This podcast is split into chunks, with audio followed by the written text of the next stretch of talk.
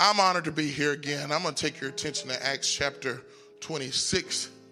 While you're turning, I give honor to your pastor, Brother Robbins. I love you so very much. Very thankful for him and his kindness toward me. Thankful for all of you.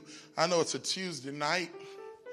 You know, in Little Rock, we have church on Tuesday night, so that's our normal midweek. But I know that it on when you're not used to having church on Tuesday night, it's a lot to come to the house of God on Tuesday night. And so I'm very thankful for all of you being here. It'd be mighty hard to try to have church if none of you showed up. So I'm thankful that you are here as well. Give honor where honor is due. Again, I love brother and sister Robbins very, very much. I'm going to take your attention to Acts chapter 26, and we're going to start at verse 20. I can't remember what verse I told them. 24, I believe. Yeah, 24. That sounds right. The Bible says, and as he thus spake for himself, Festus said with a loud voice, Paul, thou art beside thyself. Much learning doth make thee mad.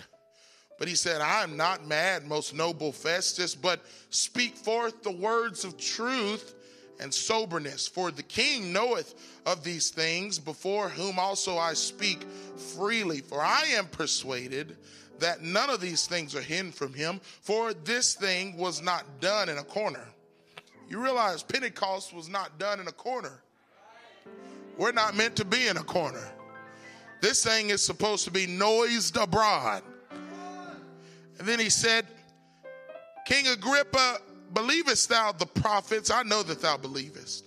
Then Agrippa said unto Paul, Almost, everyone say almost, thou persuadest me to be a Christian. And Paul said, I would to God that not only thou, but also all that hear me this day were both almost and altogether such as I am, except these bonds. Tonight, I want to preach to you from this thought almost and altogether. Almost and altogether. If you wouldn't mind setting your Bible down would you stretch your hand toward this pulpit one more time? And would you begin to lift your voice and ask God to be in the remainder of this service? God, we need you right now. Oh, come on, church, lift your voice and pray. Come on, I would to God somebody would begin to, to travail in the spirit right now. You ought to pray till you talk in tongues right now. God, in the name of Jesus, we need you to move in the house, Lord. Lord, I believe you've got a special work you want to do in this place tonight.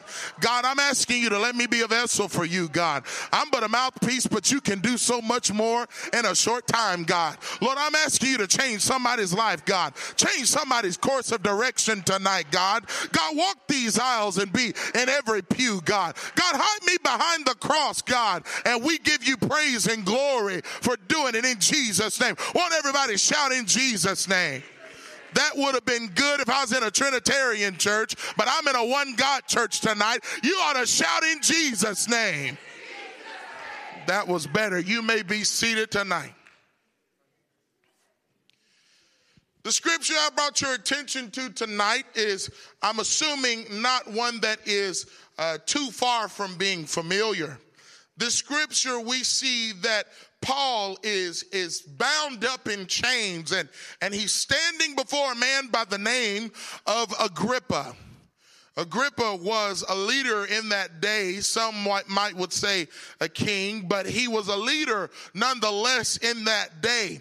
He was not a man who hated Christians, but he was also not a Christian himself. But we see now that Paul is standing before him and he's standing before a court of his peers and they are wondering what's going to come of this Paul fella? What's going to happen to him? And we know that the only person that can decide his fate is Agrippa. But what does Paul decide to do? Instead of saying, Hey, I'm innocent, free me, instead of saying, I won't do what you're accusing me of doing ever again, Paul begins to tell his testimony. Paul begins to talk about what happened on his road to Damascus. You've got to understand something today. Paul was not a foolish man. He was a well-educated man. Paul had been in the finest schools in Jerusalem and he was a top dog when it came to the Pharisees. He was not just anybody to play with. He was not just another man. This was a man who knew what he was talking about. Can I tell you tonight that I'm concerned in Pentecost because we've got a lot of young people that have fervency and zeal, but yet they don't have an idea what they're talking about. Can I tell you it's not enough for you to just know Acts 2:38? You better know every scripture that backs up Jesus' name baptism. It's not enough for you to just quote Deuteronomy 6 and 4. You better know more oneness scriptures than just a handful of young people. You want to know why you need to know it? Because even when you're standing before Agrippa, you can give your testimony and stand flat footed and say, I know in whom I believe, and you ain't going to shake my faith. And that's exactly what happened that day. Imagine Paul, a man who'd gone to school, a man who was educated, a man who was a Pharisee, not just any other man, a man who had also killed Christians. He at one time was was known for killing Christians. If Paul was coming to town, you better not have church on Sunday. If if Paul was coming to town, you you better not mention that Jesus fella. If Paul was coming to town, you better hide because he's going to find every Christian in the area and he's going to have your head. That was the reputation that Paul had.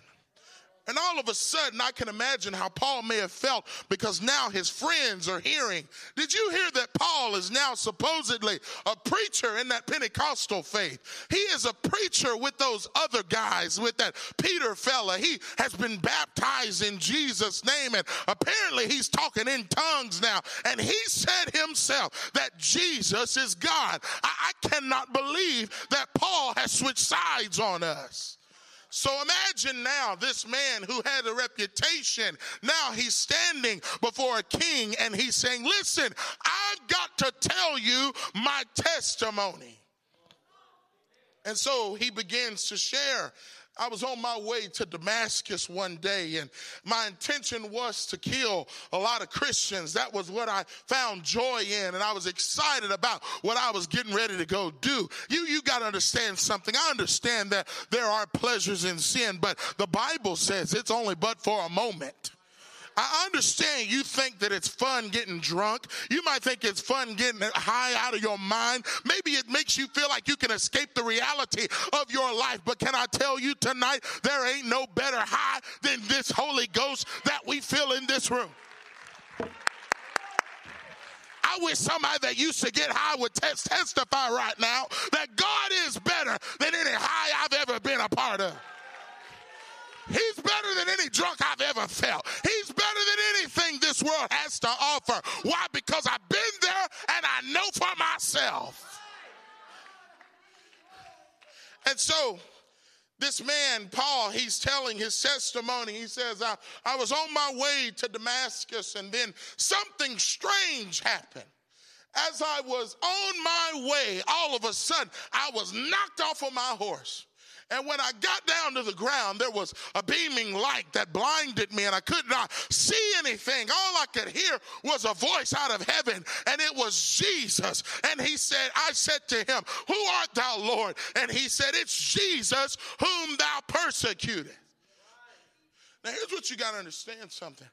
A lot of people don't uh, like this, but that's oneness right there. Because Ephesians tells us there ain't but one Lord, there ain't but one faith there but one baptism. If there was but one Lord, and we understand that to be God, then when Paul asked the question, Who art thou, Lord? Jesus would not have responded that this is Jesus, but for Jesus to respond, This is Jesus whom thou persecuted. It confirmed everything he was preaching against.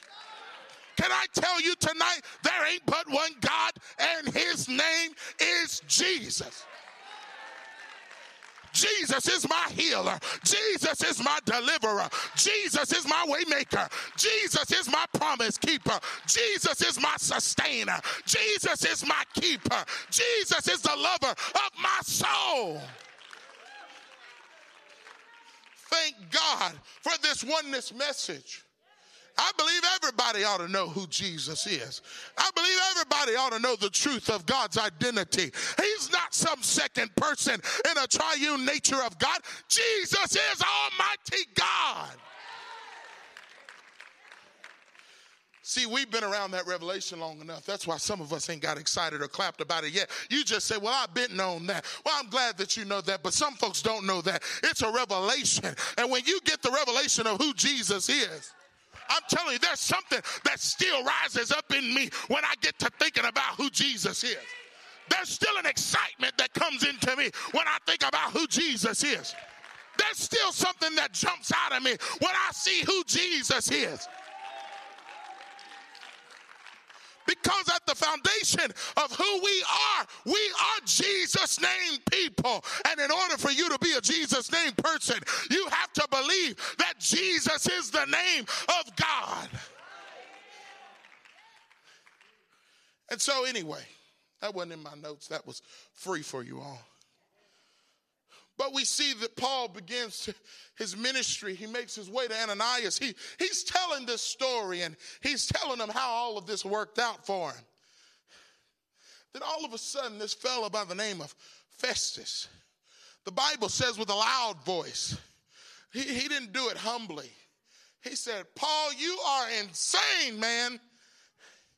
I remember you when you was in school and I remember you when you was going through, when you was killing folks. A lot of learning has made you mad, fella. You've been off with the wrong crowd for a long time. You, you, you, you, you've gotten messed up. You, you've been around them one God people a little bit too long. You, you've been around those Jesus name people a little bit too long. You, you've let that pastor get into your head. You, you, you've let those people convince you that you got to live separate from the world. You've let those people convince you that there ain't but one God and his name is Jesus. You've let them people convince you that you got to speak in tongues. You're crazy. And this is what Paul responds to him. He said, Oh, oh, noble Festus. He said, I, I know you think this sounds a little insane. I know you think this is crazy. He said, But you just weren't there when he knocked me off my horse. You weren't there when he saved me. You weren't there when he picked me up. You weren't there when he turned my life around. You weren't there when he took away the desires to smoke and do everything else. You weren't there when he found me. I'm sorry if you think it's crazy, but I know what the message did for me. Some of you tonight, you need to think back to the night that God found you. It might just make you praise Him a little bit more. It might just pick you up a little bit. It might just give you joy when you feel like mourning. It might just put a pep in your step.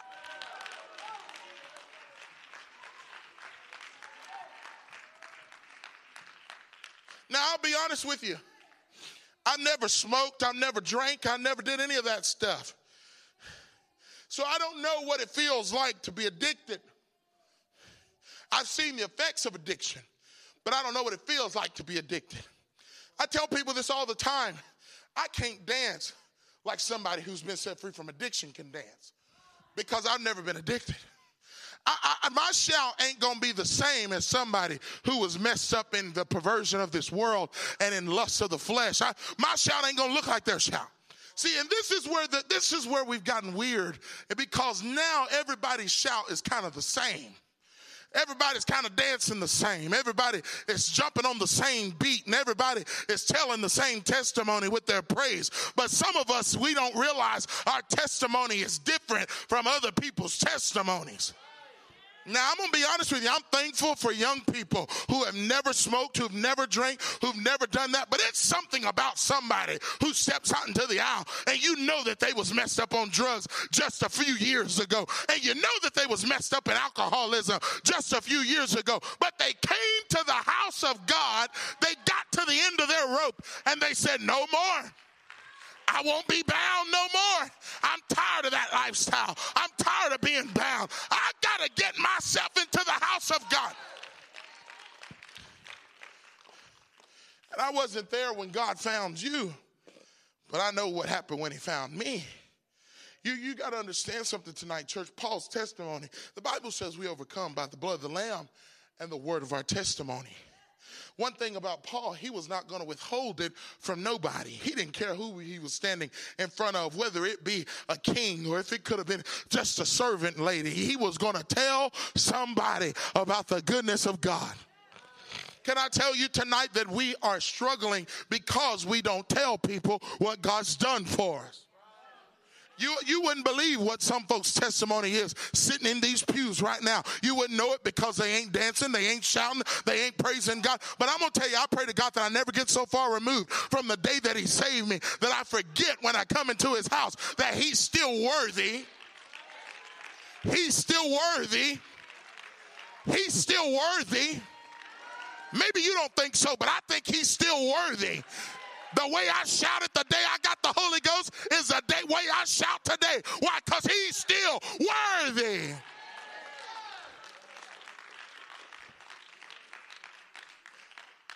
Now, I've had people tell me over the years what has changed in churches.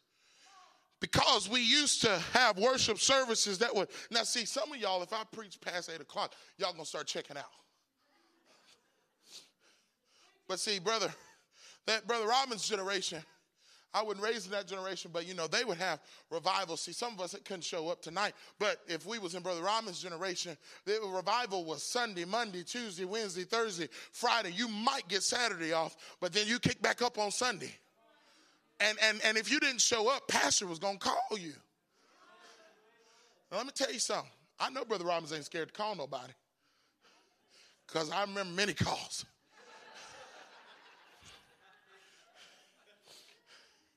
I literally told when I, Brother Robbins, I think you traumatized me a little bit because when I moved to North Little Rock, every time Brother Holmes called me, I just knew I was in trouble.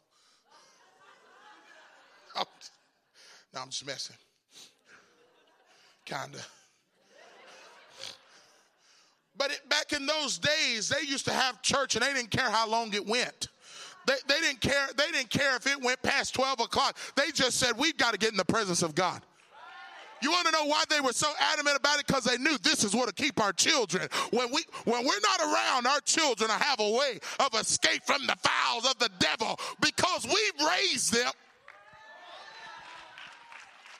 I'm gonna tell you something, parents. I, I know, I know it's kind of hard now in today's climate to protect young people from everything. I, I'm not trying to say ought to put them on lock and key, but what I do understand is that you made a good decision bringing them to the house of God tonight because there's a lot of things after their attention. But thank God you brought them into the house of God. Praise God you brought them here. You want to know what that means? When they get older, when they get to the point where they have to make a decision, they'll remember what they heard in the house of God.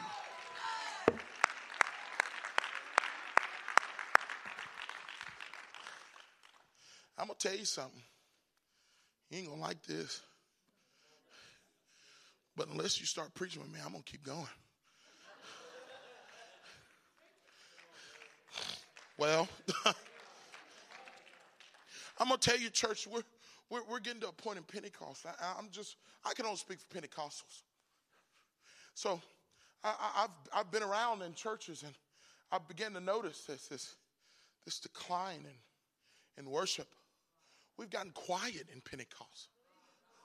We, we, I mean, right now I could hear the rat licking ice in Brother Robbins' office. We've gotten too quiet in Pentecost. You want to know what happened when the children of Israel got quiet? They started complaining. And you want to know what makes God mad? When you start complaining. Let me tell you something. God, God wants a people that worship over complaints. I put it to you this way. They come up out the Red Sea and they had their tambourines in their hands. And then the moment they set their tambourines down, they said, well, why'd he bring us out here to die? We'd rather be eating the garlic leeks and cloves in Egypt. And then next thing you know, they had a golden calf melted down and built up, and they started worshiping a golden calf. Why? Because they set their praise down when they came out of the Red Sea and they didn't pick it back up. You understand today, church, that praise is, is, is incumbent upon the people of God. We have to praise Him. It's not a if, it's not a maybe, it's not optional. God wants a people that know how to praise Him. He said, I am your high tower. Run in and be saved. But too many times we'd rather complain than run into the high tower. But I'm going to tell you something, church. What bothers me the most about this scripture that I took your attention to tonight was after Agrippa heard the compelling testimony of old brother Paul, he says, Paul, I see your fervency. I see your zeal. He said, and you almost persuaded me to be a Christian. We're living in a time where everybody is almost. They're almost apostolic. They're halfway Pentecostals. They're almost there. They're almost in a holiness church. They're almost are living right. They're all. Let me tell you something. Paul said, "I would to God that everybody's hearing me t- today was not just almost, but all together. I would you be all together converted." Put your sins down and come live for God with me. Put your mess down and come live for God almost saved. Don't be almost in the house of God. Don't be almost a good husband. Don't be almost a good wife. Don't be almost filled with the Holy Ghost, but be altogether converted. Somebody clap your hands in the house right now.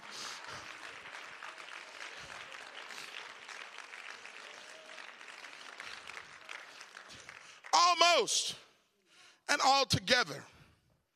We're living in an hour where people don't want to jump all the way in. They just want to be close enough where they can say, well, you know, I go to that church.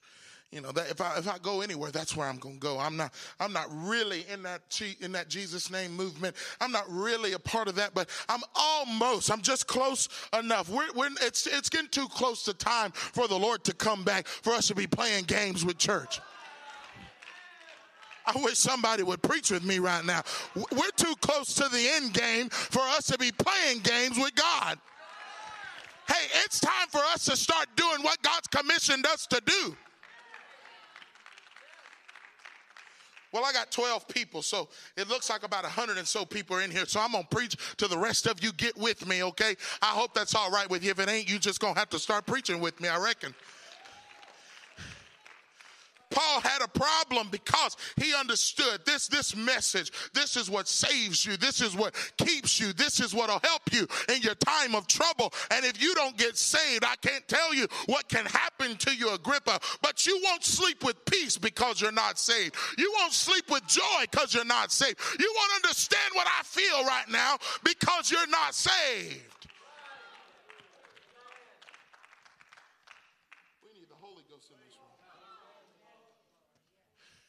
I would to God, everybody stand in this room and pray with me right now. Oh, come on, church. Something is something's got us hemmed up right now, and I, I want to come against it right now in the name of Jesus. Whatever it is that's keeping you from victory, you need to you need to call it out right now and shout Jesus' name behind it and say, Devil, get out of this room. Oh, come on, devourer, get out of this room. Doubt, get out of this room in Jesus' name. Fear, get out of this room in Jesus' name. Oh, come on, church. Oh, come on, church.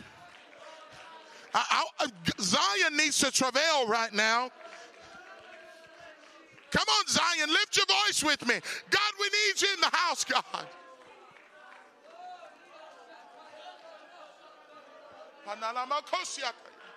Oh, God, in the name of Jesus.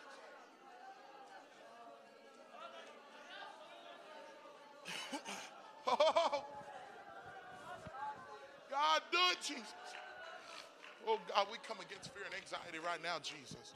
Oh, God, I come against doubt right now, Jesus. Oh, I come against it. God, do it in this house, Jesus.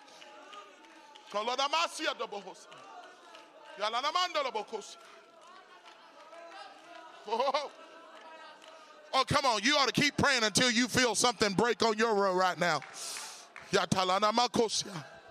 You ought to keep praying till you feel something break right now in this house. I'm coming against doubt and fear right now in Jesus' name. You have no place in the people of God. You have no place in this in this church.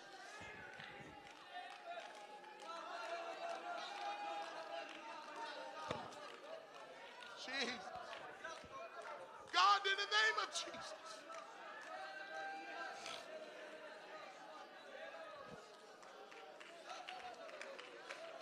Jesus. Oh, come on, clap your hands to him tonight. Oh, come on. Accompany your voice with that hand clap right now. Oh, come on. You ought to clap your hands like the devil's in between them and give the devil a bad night tonight.